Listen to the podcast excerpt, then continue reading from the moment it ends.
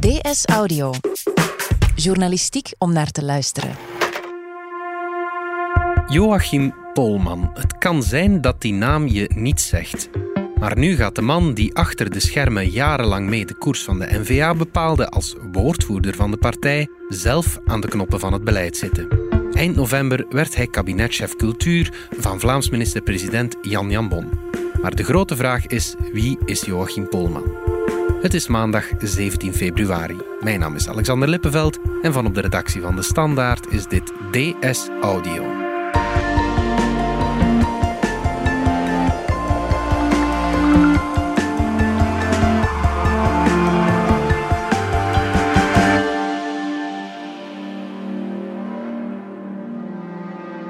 Ruud Gootsens, Matthias Verbergt, politieke journalisten.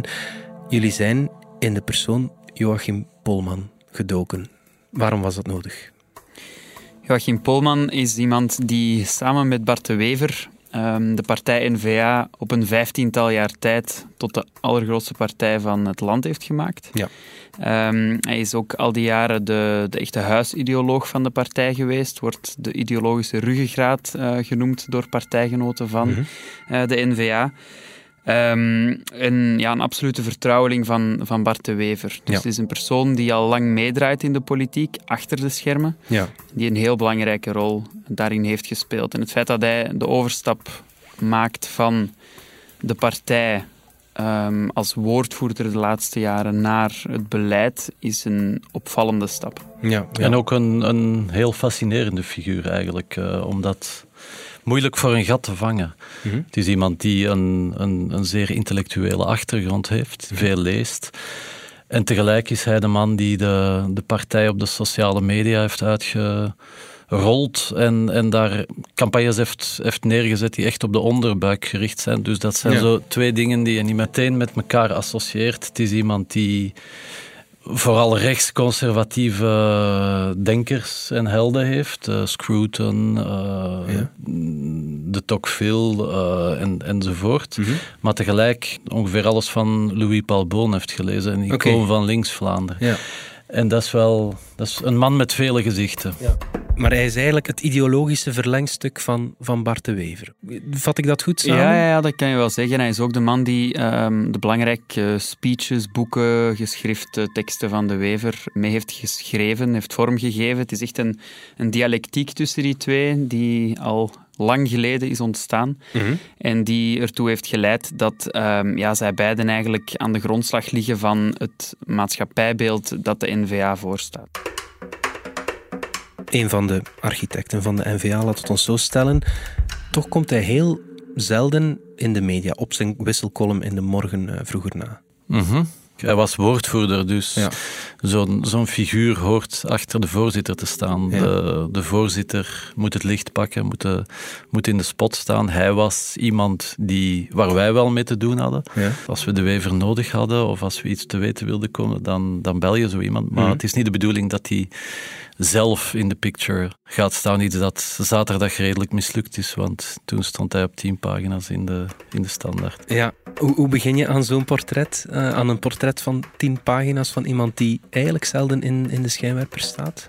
We zijn alles beginnen lezen wat, wat hij de afgelopen jaren geschreven heeft. Uh, columns, interviews. Uh, ik ben in de bibliotheek in Leuven zijn licentiaatsthesis gaan lezen over mm-hmm. het Vlaams nationalisme in het interbellum. Mm-hmm.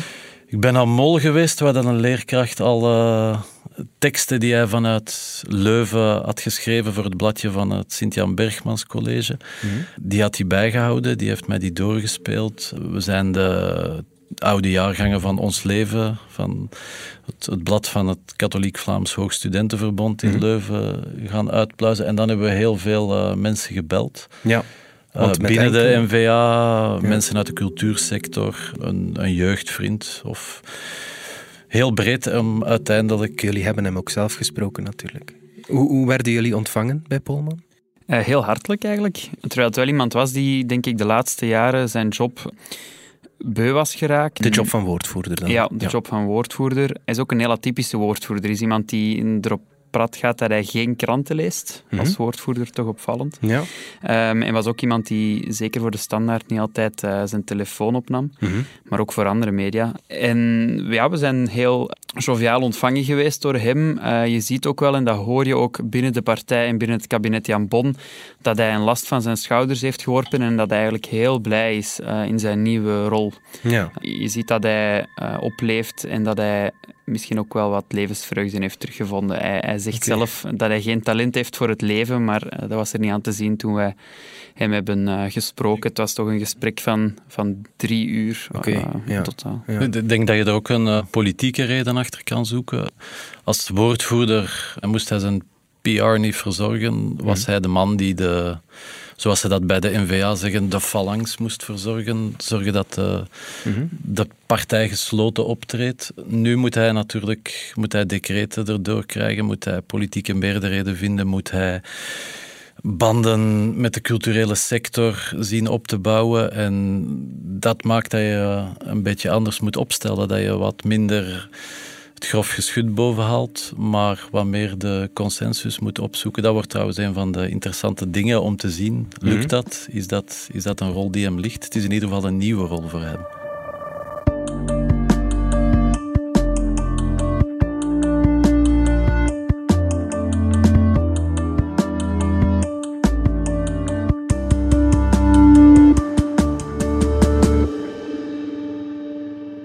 Uit wat voor een nest komt Joachim Polman?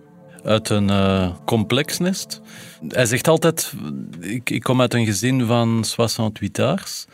Dat zijn eh, mensen die in mei 68 op de barricade stonden. En hij is een grote tegenstander van de doorbraken die er toen gerealiseerd zijn. Hij zegt dat hij zich daarvan afgezet heeft. Dat klopt voor een stukje. Zijn, zijn ouders, nu, nu praat, ik, praat ik hem een beetje na. Mhm. Uh, zijn ouders waren uh, mensen die niet hamerden op discipline, nogal libertair. Mhm. En ze hadden een restaurant in Postel. Mhm. In the middle of nowhere kan ik je. Ik ben er ook even langs geweest. Ja. Uh, in de bossen. Buiten daar een koffie gaan drinken is er niet veel te beleven. Dus Oké. het is echt Ja. goede middenstanders die hun politiek gedacht voor zichzelf hielden. Maar zoals hij zelf zegt, was het vooral zijn grootvader die hem op sleeptouw nam. Zijn grootvader langs moederskant Ja. was een katholieke flamingant. En die heeft toch wel een paar zaadjes geplant die achteraf zijn beginnen kiemen. Mhm. Die zaadjes zijn dan beginnen kiemen. Lag het voor de hand dat hij in de politiek zou stappen of in de wereld van de politiek? Ja, toch wel. Als je spreekt met een oud-klasgenoot bijvoorbeeld, die vertelt dat hij al in zijn jonge tienerjaren een, een eigen politieke partij had opgericht. Op zijn 14 jaar had hij zich ook al geëngageerd. De Eh, partij Polman is dat dan, dat allitereert eh, prachtig. Het programma is, hebben we niet kunnen terugvinden. Eh, dat, dat is ergens onderweg zoek geraakt. Ja, oké. Maar eh, in elk geval was hij wel actief als vrijwilliger van Chris van Dijk, Ja. eh, de huidige NVA'er, maar die toen ook al voor de Volksunie een, een boegbeeld was in de, in de Kempen. Oké. En ja, in de klas profileerde hij zich ook wel als een, als een rebel, als iemand die eh, inging tegen de eh, vaak progressievere voorzitten die hij kreeg van, van leerkrachten en, en medeleerlingen.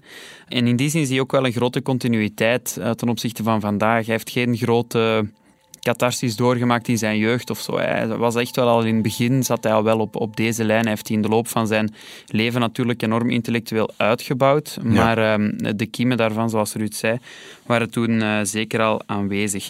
Hij is opgegroeid ook in de jaren 90, toen het Vlaams Blok in volle opgang was. Ja. Maar, Voor ehm, iemand met een conservatief gedachtegoed kan ik me voorstellen dat dat ergens ook wel een aantrekkingskracht heeft. Ja, en hij verkeerde ook in, in de middens van bijvoorbeeld het, eh, de VNJ, de, het Vlaams Nationaal Jeugdverbond. Ja.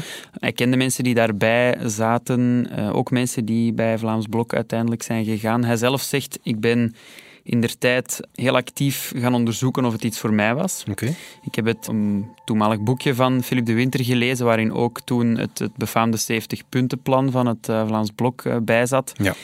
Dat heb ik gelezen, zegt hij, en ik heb gemerkt dat dat niets voor mij was. Waarom niet? Omdat de visie van de winter op identiteit voor hem Ja. te eng, te essentialistisch, zoals hij het zelf zegt, was. Het, het, het opvallende is eigenlijk dat hij zegt dat het was een leerkracht die hem vies, vuil, zwart ventje noemde. Oké. En dat, is een verwijzing naar de Tweede Wereldoorlog, naar de collaboratie. Het is in ieder geval geen verwijzing naar uh, mei 68. Nee. En dat zette hem aan om, om ja, als ze mij dan zo noemen, dan ga ik, ga ik eens zien of ik ook zo ben. Dat zette hem aan om, om, om die teksten eens te gaan lezen. En het resultaat was dat hij een lidkaart van de Volksunie kocht. Ja. Uh, van, dat is wat ik ben. Ja, identiteit was wel heel belangrijk, maar niet de identiteit die het Vlaams Blok voorstaat of voorstond. Klopt. Hij is dus al zijn hele leven politiek geëngageerd. Waar staat hij voor op politiek vlak dan? Hij is een Vlaams nationalist. Toen hij in Leuven toekwam in 1999 als student politieke wetenschappen, toen was zijn nationalisme, en, en nu citeer ik hem zelf, intuïtief, emotioneel. Mhm. En toen kwam hij Bart de Wever tegen, na een debat van het Liberaal Vlaams Studentenverbond. En ze, ze doken met een paar vrienden de kroeg in. Uh, Café de Lange Trappen, om precies te zijn. Ja. En dat was echt een, een, een, belangrijk moment. Zo, zo praat hij er ook zelf over. Hij zegt, toen dacht ik, dat is hem. Oké. En dat was voor hem in zijn denken een, een, een, een, belangrijke breuk, zegt hij. Toen begon ik mijn nationalisme te onderbouwen en, en toen werd er een conservatieve laag ondergelegd. Het werd rationeler. Hmm. Hij zegt zelf, hij was mijn meester, ik, ik zijn meesterknecht. Okay. Uh, en tegelijk zit er een grote cultuurpessimistische kant in, in heel zijn denken, wat Matthias trouwens kon uh, ervaren toen hij begin december naar Polman ging luisteren in Leuven. Ja, toen hij nog uh, maar enkele weken aangekondigd was als de nieuwe uh, kabinetchef cultuur, hield hij een lezing uh, bij Vives, dat is een Vlaamsgezinde denktank binnen de, de KU Leuven, ja. waarbij hij in kort bestek eigenlijk zijn visie op cultuur in de brede zin van het woord uit de doeken heeft gedaan. Mm -hmm. En daaruit spreekt toch ja, een soort cultuurpessimisme. Hij bestrijdt zelf dat woord, maar ik denk wel dat het daar naar neigt. Ehm, in, in zijn oordeel beleeft Europa een soort existentiële crisis waarbij de, de, de zin van cultuur en de zin van, van samenleving in het algemeen wat verloren is gegaan met het verlies aan ja, geloof als, eh, als referentie en als perspectief. En tegelijkertijd ziet hij dan ook een, een multicultureel Europa ontstaan, mhm. ehm, waar hij as such uh, niks op tegen heeft, maar hij vindt wel dat een multicultureel Europa enkel kan bestaan als er een soort monoculturele kern is waar iedereen zich achter schaart en die uh, een aantal idealen uitdraagt die iedereen bindt en die iedereen onderschrijft. Ja. En hij, volgens hem zitten we in een soort fase waarin we die monoculturele kern proberen te zoeken, maar nog lang niet gevonden hebben. Mm. En um, hij ziet daar wel een groot aantal gevaren uh, bij komen. Ja, en hij zegt dat hij dat ook ziet in de culturele wereld. Dat je, als je, als je terugkijkt op de afgelopen 10, 20, 30 jaar, hmm. dat je daar een metafysische leegte ziet. Uh, zo noemt hij het. Een, een, gebrek aan zoektocht naar echte betekenis.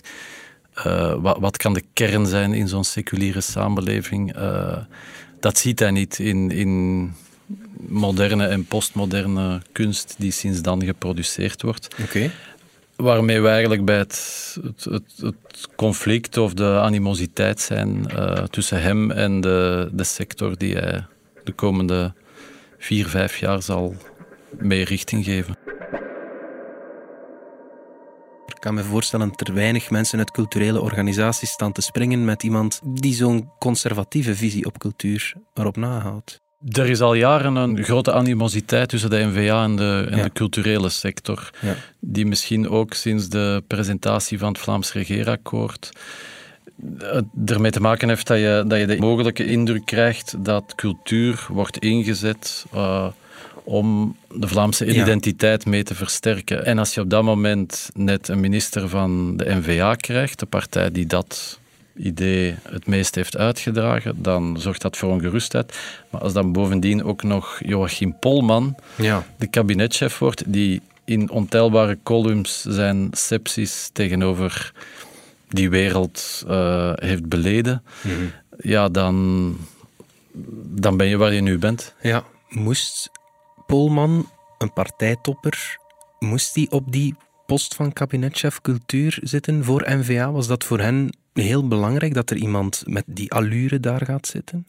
Ja, NVA heeft wel heel erg haar stempel gedrukt op het cultuuraspect van het Vlaamse ja. regeerakkoord. Ze wilden daar ook wel iemand zetten die, um, die dat ook allemaal in de praktijk kon brengen. Ja. Ten tweede heeft de NVA ook niet meteen ja, een, een groot netwerk opgebouwd de afgelopen jaren in de culturele wereld. Ja. Dus was de vijver om uit te vissen ook niet zo gigantisch uh, groot. Mm. In ons stuk in, in het weekblad komt onder meer Dirk van Bastelaren aan het woord, die um, een tijd lang woordvoerder was van de Kamerfractie van de NVA, mm. die zelf ook dichter is. Ja. En hij zegt ja, dat eigenlijk um, er een compleet gebrek is aan, aan, aan kennis en interesse voor cultuur binnen de NVA. Okay. Dat, dat, dat, blijkt trouwens ook uit de, uit de manier waarop Polman op zijn stoel terecht is gekomen. Achteraf zeg je van, ja, dat is de logica zelf. Iemand die onmiskenbaar een, een, een hart voor cultuur heeft. Ja. Iemand die belezen is, die ik zei het in het begin, die Boon goed kent enzovoort. Dus dat betwist ook niemand. Dus je zou zeggen, ja, logisch dat ze bij hem uitkomen, maar het, dat was dan toch niet helemaal zo, want men heeft eerst stevig rondgehoord. Ja. En zelfs kwam men aankloppen bij de kabinetchef van Sven Gats, de vorige minister van Cultuur, met de vraag of hij niet voor Jan Bon wilde komen werken. Die heeft er vriendelijk voor bedankt. Ja. En zo is Polman uit het hart van de partij gehaald hmm. om, om het zelf te gaan doen. Ja, er is ook nog wel wat tegenwerk gekomen van uh, bijvoorbeeld Bart Wever zelf. Hè, die, um, ja. Hij verliest zijn, uh, zijn meesterknecht natuurlijk. Zijn meesterknecht, die trouwens wel ondertussen sinds een aantal jaren intellectueel en, en, en, misschien zelfs ook politiek op dezelfde hoogte was komen te staan als, als Bart de Wever.